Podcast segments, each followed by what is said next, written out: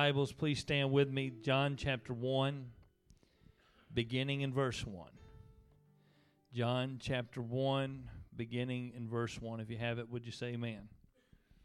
The scripture says, In the beginning was the Word, and the Word was with God, and the Word was God.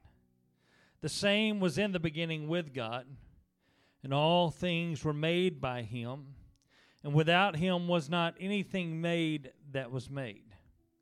In him was life, and the life was the light of men.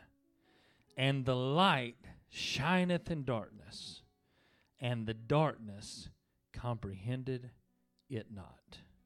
I want to preach for a few moments this morning on the miracle of the manger. The miracle of the man. I, I told you I love Christmas. You're just going to have to make up your mind. You're going to hear Christmas sermons in December. It's the only time I get to preach them. Amen. Would you pray with me? Lord Jesus, we love you. We thank you for your goodness and your mercy. I'm asking, Lord, that you allow the miracle of the manger, Lord, to be loosed in this place this morning, Lord. Touch our hearts, touch our lives, change us, Lord. Help us to leave this place blessed, anointed, and empowered of the Holy Ghost. In the precious name of Jesus, would you say amen? Amen. You may be seated history records for us an interesting footnote. It, it was during the dark winter of the year 1864 at Petersburg, Virginia. The Confederate Army of Robert E. Lee stood across from the Union divisions of General Ulysses S. Grant. The war was now three and a half years old, and the glorious charge to victory had long since given way to the muck and the mud of trench warfare. Late one evening, one of Lee's generals, Major General George Pickett, received word that his wife had given birth to a beautiful baby boy. Up and down the southern lines, those soldiers began to build huge bonfires in celebration of the event. And as the, the Union soldiers on the other side began to see those fires light up. It, it didn't go unnoticed. It, as a matter of fact, it made the general a little nervous. So Grant sent out a reconnaissance patrol. Go see what the rebels are up to. And so the scouts went out into the darkness of the night. And I don't know how they discerned the truth, but they returned shortly with the message that General Pickett had a son, and these were celebratory fires. It just so happened that Grant and Pickett had been at West Point together. They'd been friends there. They knew one another well. And so Grant, in order to honor the occasion, along with Pickett, ordered that the Union lines should light bonfires as well. So on that cold night in the Virginia countryside, for miles on both sides of those battle lines, fires burned. It was a peculiar night. No shots were fired. No patrols went out. There was no pushing in the lines or, or coming and probing for the weaknesses. There was no yelling back and forth. For one night, no war was fought. There was only light, the celebration of the birth of a child. But it didn't last forever. Soon the fires burned down, and once again the darkness took over the darkness of the night the darkness of the war, the darkness of this world. There are certain prevailing themes in Scripture, and they're woven throughout the whole of the Bible. They were, they're represented in this physical world, and they, they serve as a testimony to greater spiritual realities. One of those themes is the constant, ageless struggle between light and darkness right from the beginning, the second verse of the Bible introduces this theme to us. It says in Genesis chapter 1 and verse 2 And the earth was without form and void, and darkness was upon the face of the deep. Amen. So, in the very beginning, under the unction and anointing of God, God allowed Moses to catch a glimpse of the, the state of the universe before creation began and his impression of the condition of things in the universe just before God began to move, uh, just before God began to create. Uh, his impression was that there was no substance, there was no form, it was void, it was empty, and it was dark. Darkness was upon the face of the deep, he said. Darkness. Just that word stirs a sense of primeval fear within us. Oh, we, we tell ourselves we're not scared of the darkness, but each of us can remember a time and a place when the darkness frightened us.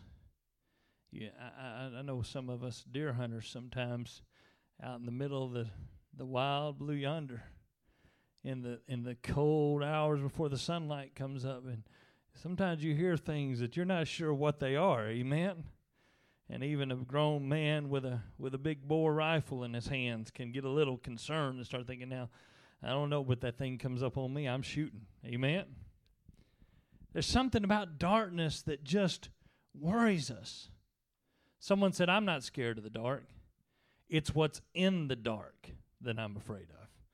Amen. It's something about it doesn't take long sitting in the darkness until your imagination begins to run away with you. Things that aren't really there begin to populate the darkness of our lives. Things that go bump in the night grow into huge, ugly, hairy creatures with superhuman abilities and big yellow eyes. And, and we create the whole fantasy in our mind out of just a knock in the darkness.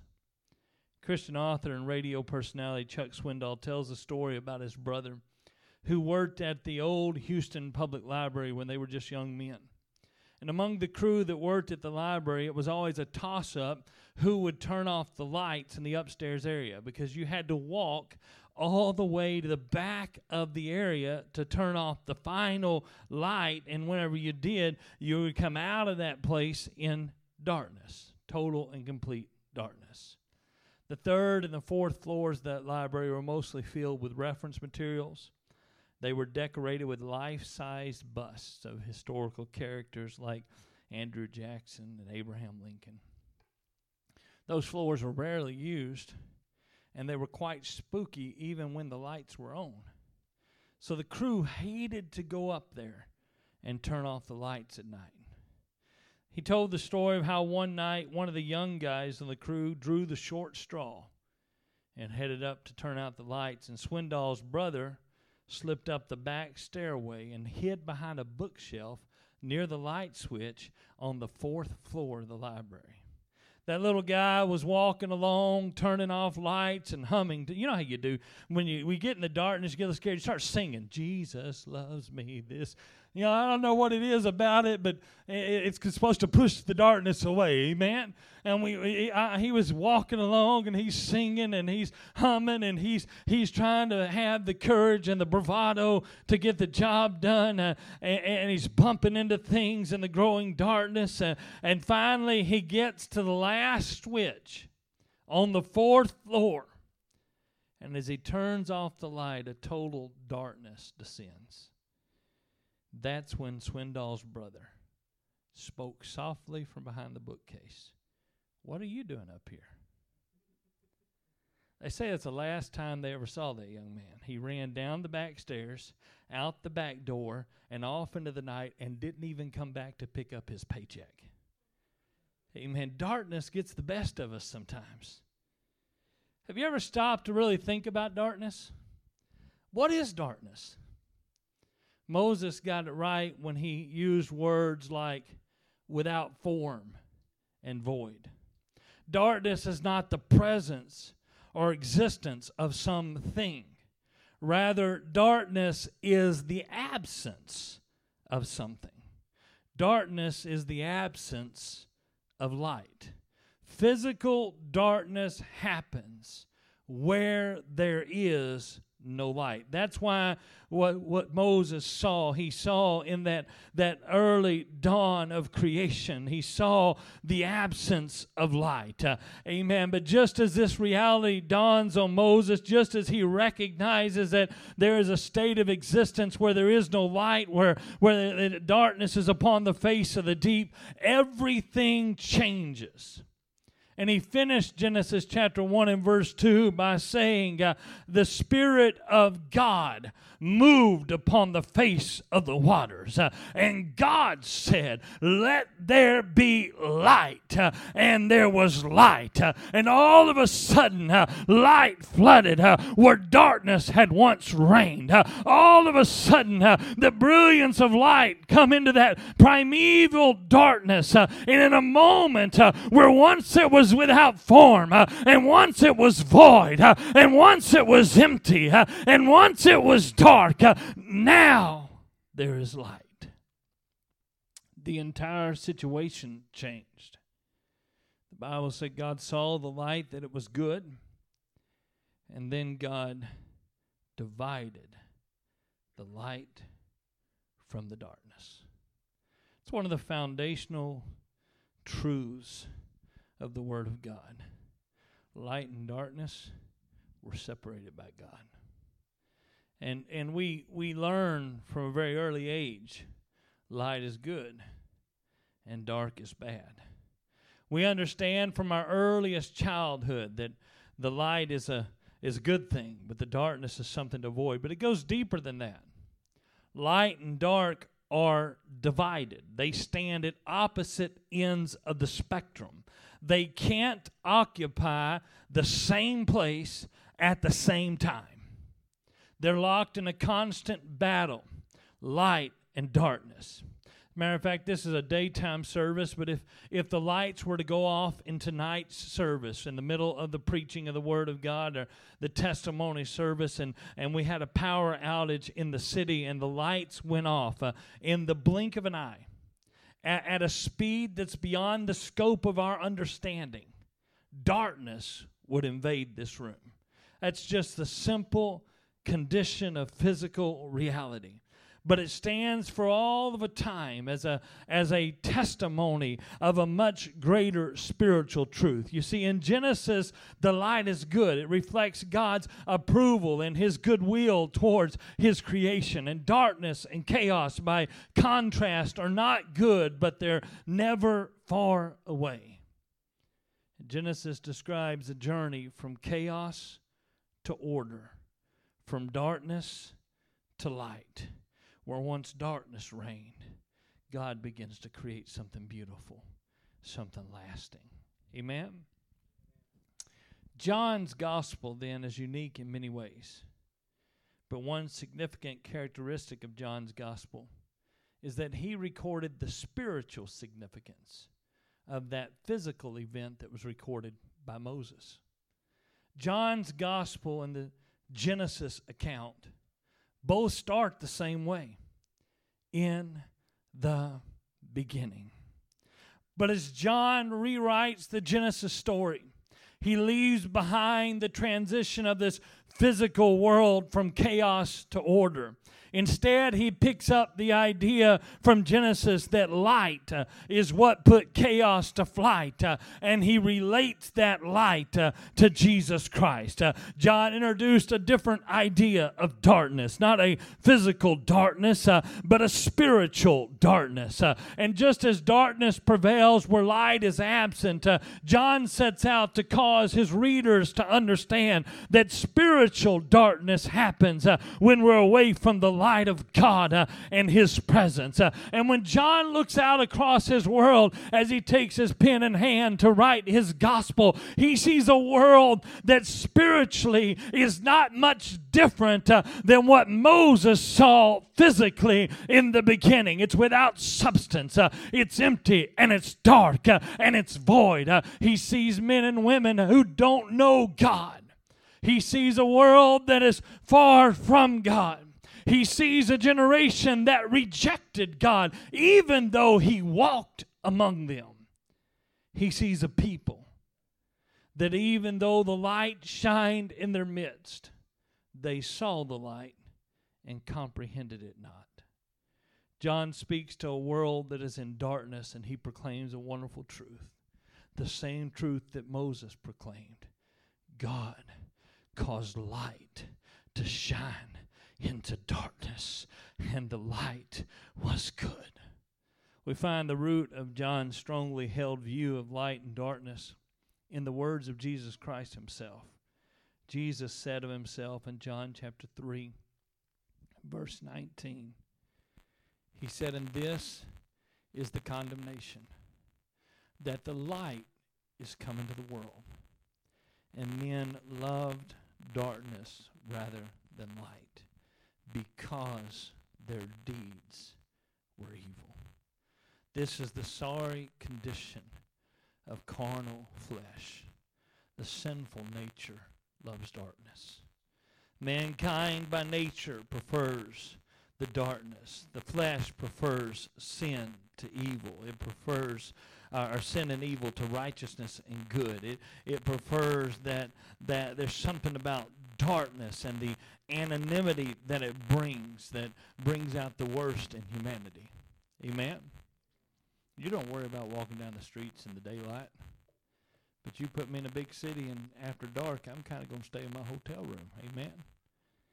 Because under cover of darkness, men broker their illicit deals. They partake in their criminal activities. They, they hide their ill-gotten gains, all in the shadow of darkness. That's the world that John saw, a world that embraced the darkness to shroud its own sin a world that saw the light but rejected the light because of what the light revealed in its life. So John tells us uh, that the light shined into the darkness, but the darkness sought to extinguish the light.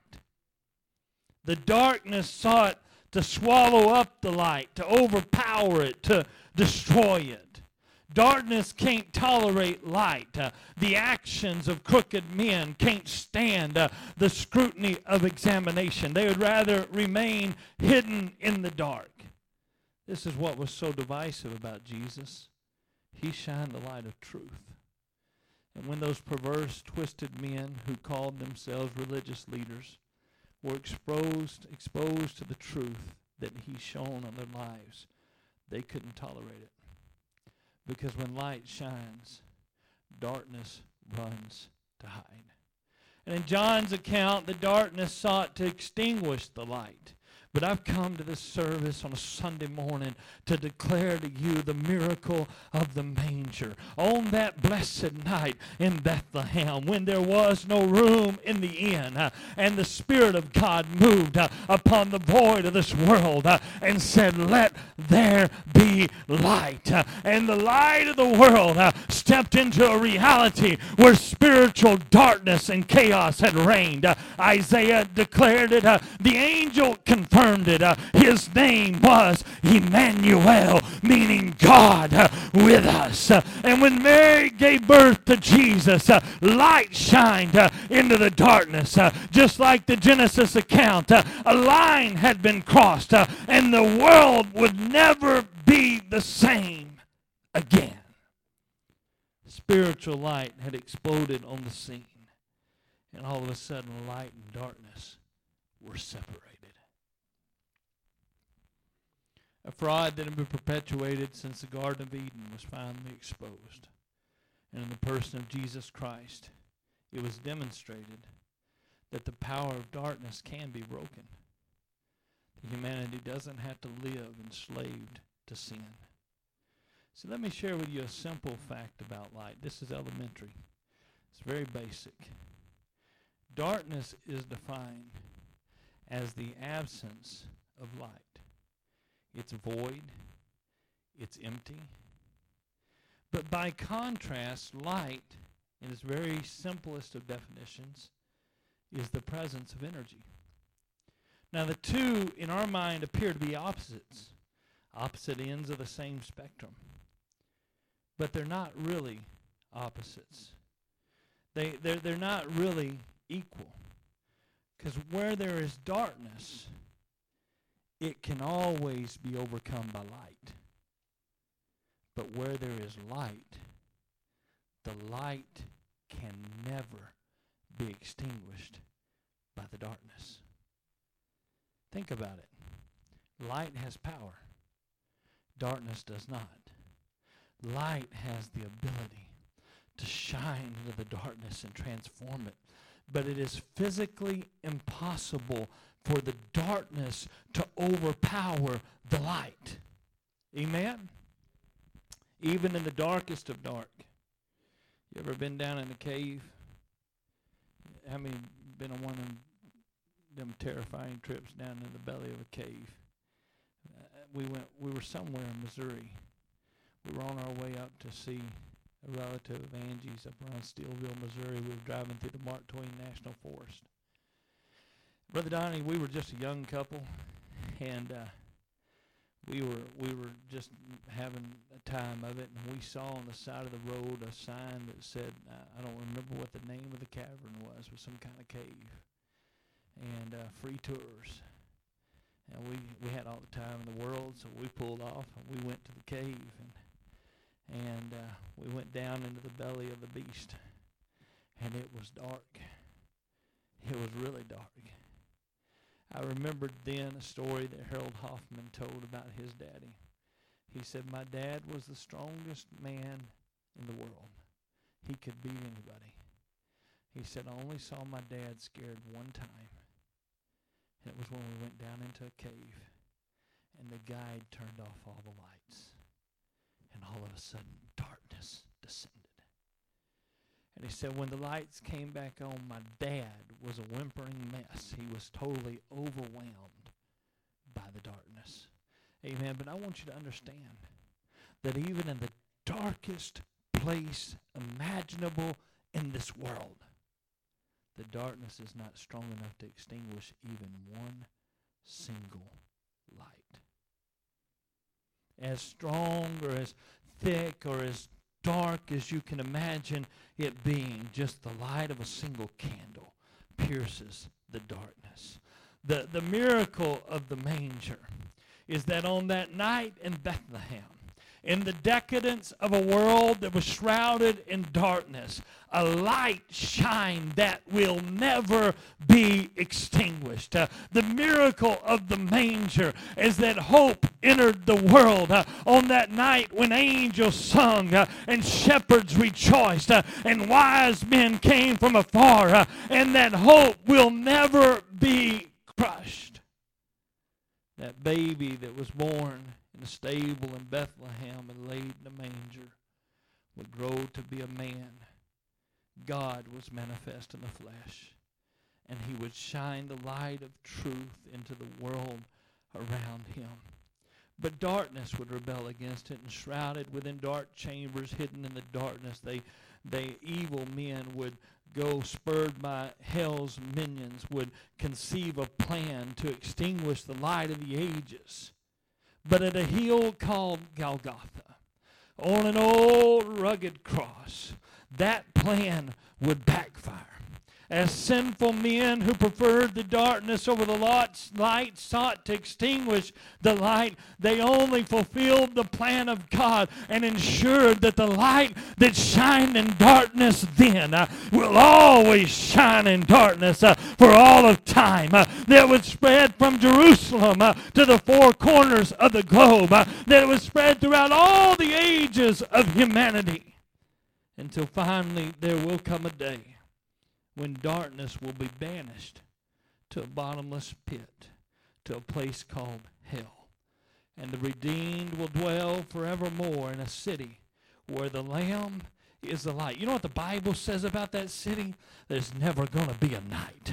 There's not going to be any darkness there. Amen. There's not ever going to be the presence of darkness in that city. Amen. He's going to be the light uh, that lights that city. I come to you this morning to declare to you the miracle of the manger. There may be darkness and chaos in this world. Uh, amen. There may be problems and circumstances beyond your control in your life. Uh, our economy may be uncertain. Uh, our country may be unsure things that have been steadfast and unmovable for years uh, may suddenly seem unstable. But I've come to tell you on a Sunday morning there is hope. Uh, there is a light uh, that breaks through despair. Uh, there is a light uh, that breaks through sorrow. There's a light uh, that pierces depression.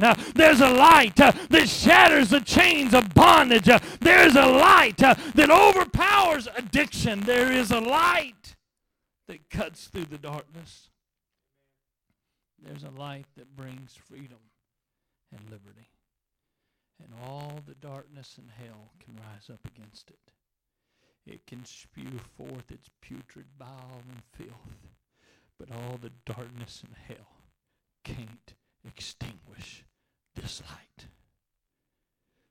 Every demon in hell can come against you, my friend, but it can't put out the light that shines inside of you today in this house, there's a light shining. In this house, uh, there's hope for your life. Uh, there's hope for your dreams. There's hope for your family. There's hope for the city. There's hope for your marriage. There's hope for your finances. Uh, there's hope for your job situation. There's hope for everything that's going on around you. Amen. Today, there is light. Uh, and because there's light, uh, there's hope uh, of new life and new beginnings.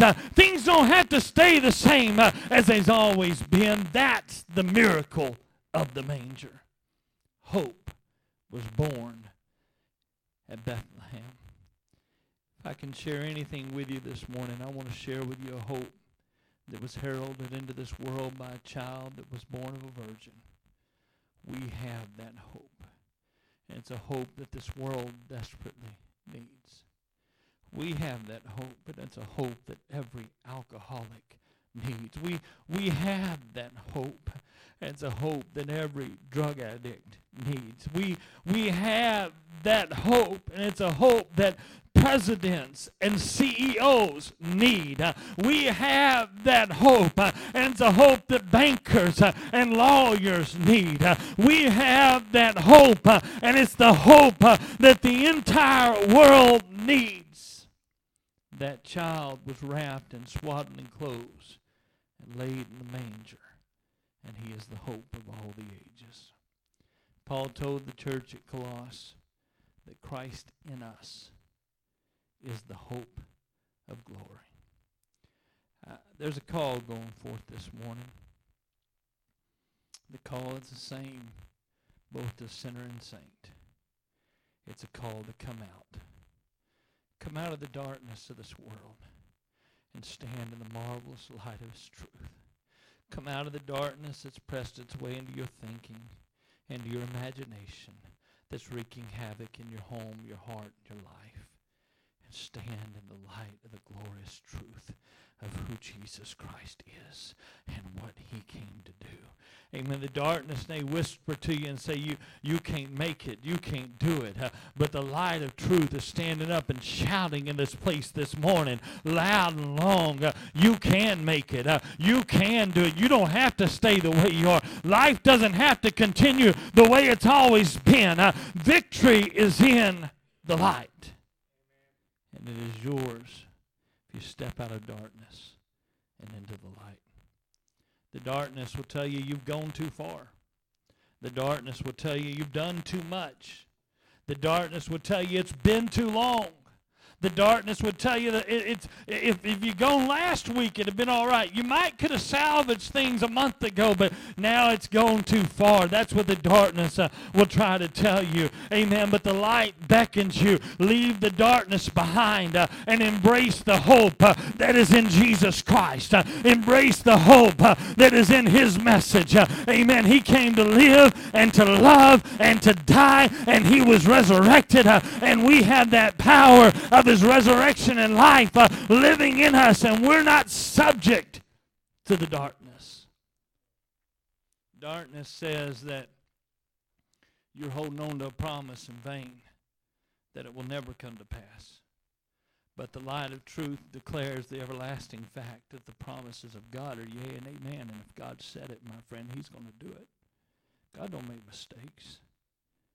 God didn't mess up when he called you, when he laid his anointing his hand on your life, when he when he, he called you into his church to be a part of his bride, he didn't make a mistake.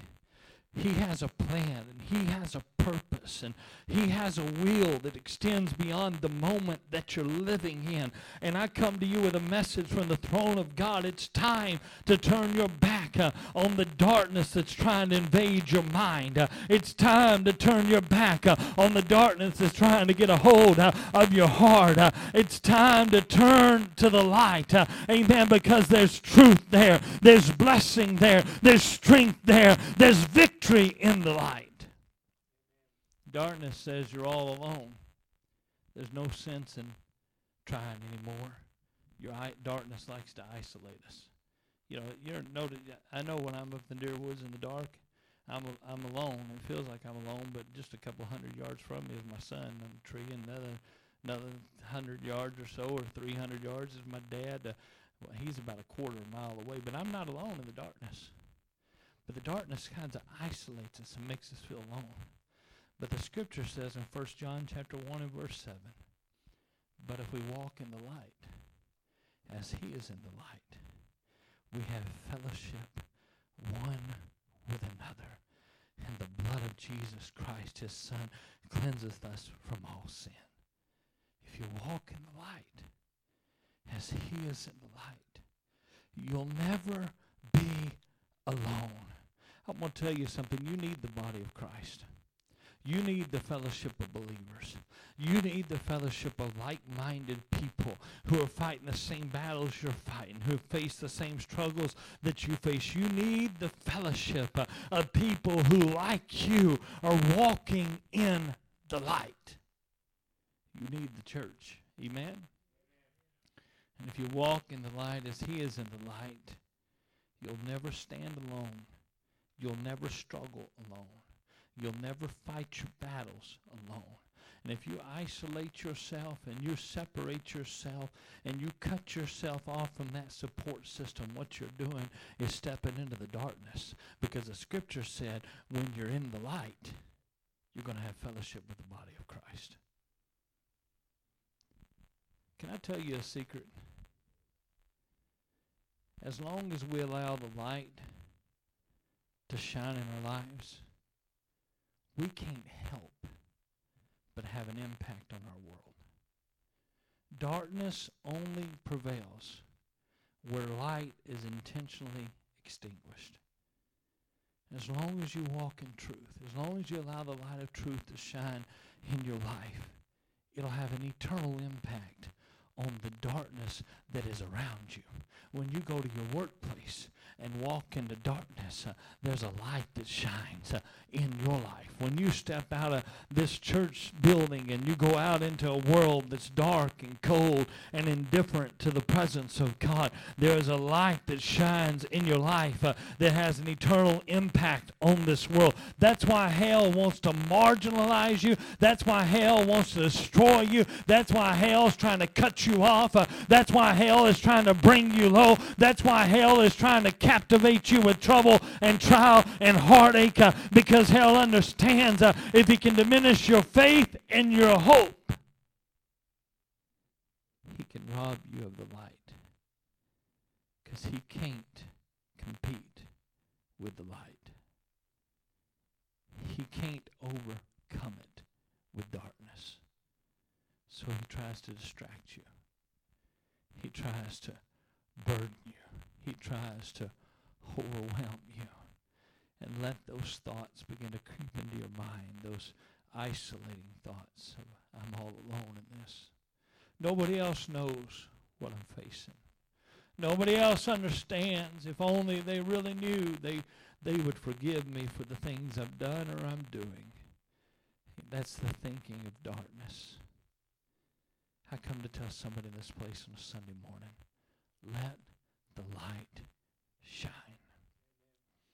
Would you stand with me? The tragedy of that unique night when celebration fires were lit up and down the battle lines of Petersburg, Virginia, is that the light and the peace that it brought were short lived. It was just a temporary blessing. And over the course of the night, the fires burned out, the darkness prevailed again. And with the dawn of the sun, brother would rise against brother, and chaos would reign again. The miracle of the manger is that in the midst of a great darkness, there came a light, and the darkness was not able to overcome the light. It wasn't just a temporary flicker, it was an eternal flame, and we need to remember that. There are times in the events of this world and in the events of our own personal lives that we feel like that light will be snuffed out.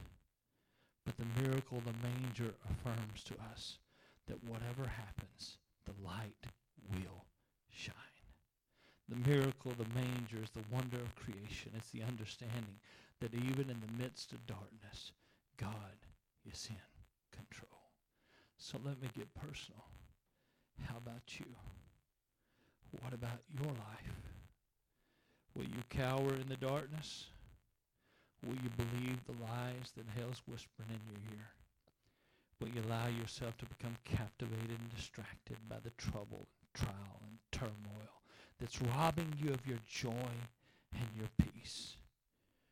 Or will you step into the light, the glorious light of Jesus Christ, and allow that light to wash and cleanse and purify again? God has a plan has a purpose for your life. I don't I don't know much about maybe your situation. And I don't know much about maybe where you are and what's going on in your life, but I come to this pulpit this morning with a message from the throne of heaven. He's got a purpose for you. He's got a plan for you. And darkness is going to do everything it can to disrupt that, to sidetrack that, to derail that. This morning the light's shining. I used to sing a song in Sunday school. Said, this little light of mine, I'm going to let it shine. I think it's time that we made up our minds on a Sunday morning to let the light so shine before men. Let the light of God shine in our lives. Let the light of God shine into our hearts. I, I guess I have a twofold altar call this morning. I want to call there are some in this place that you need to come and you need to recommit yourself to letting the light of the truth of Jesus Christ shine through you. Listen, you're a witness. You're a mouthpiece. Amen. When you step into the world, darkness recognizes there's light in you. It'll try to marginalize you. It'll try to push you into the corners, but there's light in you that the darkness cannot extinguish. Then there are some others in this place this morning I feel very strongly in my spirit that are struggling Darkness is trying to impress itself on your mind, on your thought process, into your heart, into your relationships, into every part of who you are, and is trying to rob you of joy and peace and that, that, that, that confidence that comes from walking with the Lord. And, and I just believe there are some under the sound of my voice this morning that you need to make a conscious decision. I'm leaving my pew, and when I leave my pew, I'm leaving darkness behind, uh, and I'm going to embrace the wonderful light uh, of the truth of Jesus Christ. Uh, he can heal my broken heart. Uh, he can heal my destitute mind. Uh, he can put together whatever is wrong in my life. Uh, he can fix it all. I'm asking you in this place, whatever, whatever group you fall in. I'm asking you on a Sunday morning if you'd find your way to an altar and you turn your heart towards heaven. Let's let the light shine in this place. Let's let the light shine in this house. The light of the goodness of Jesus Christ.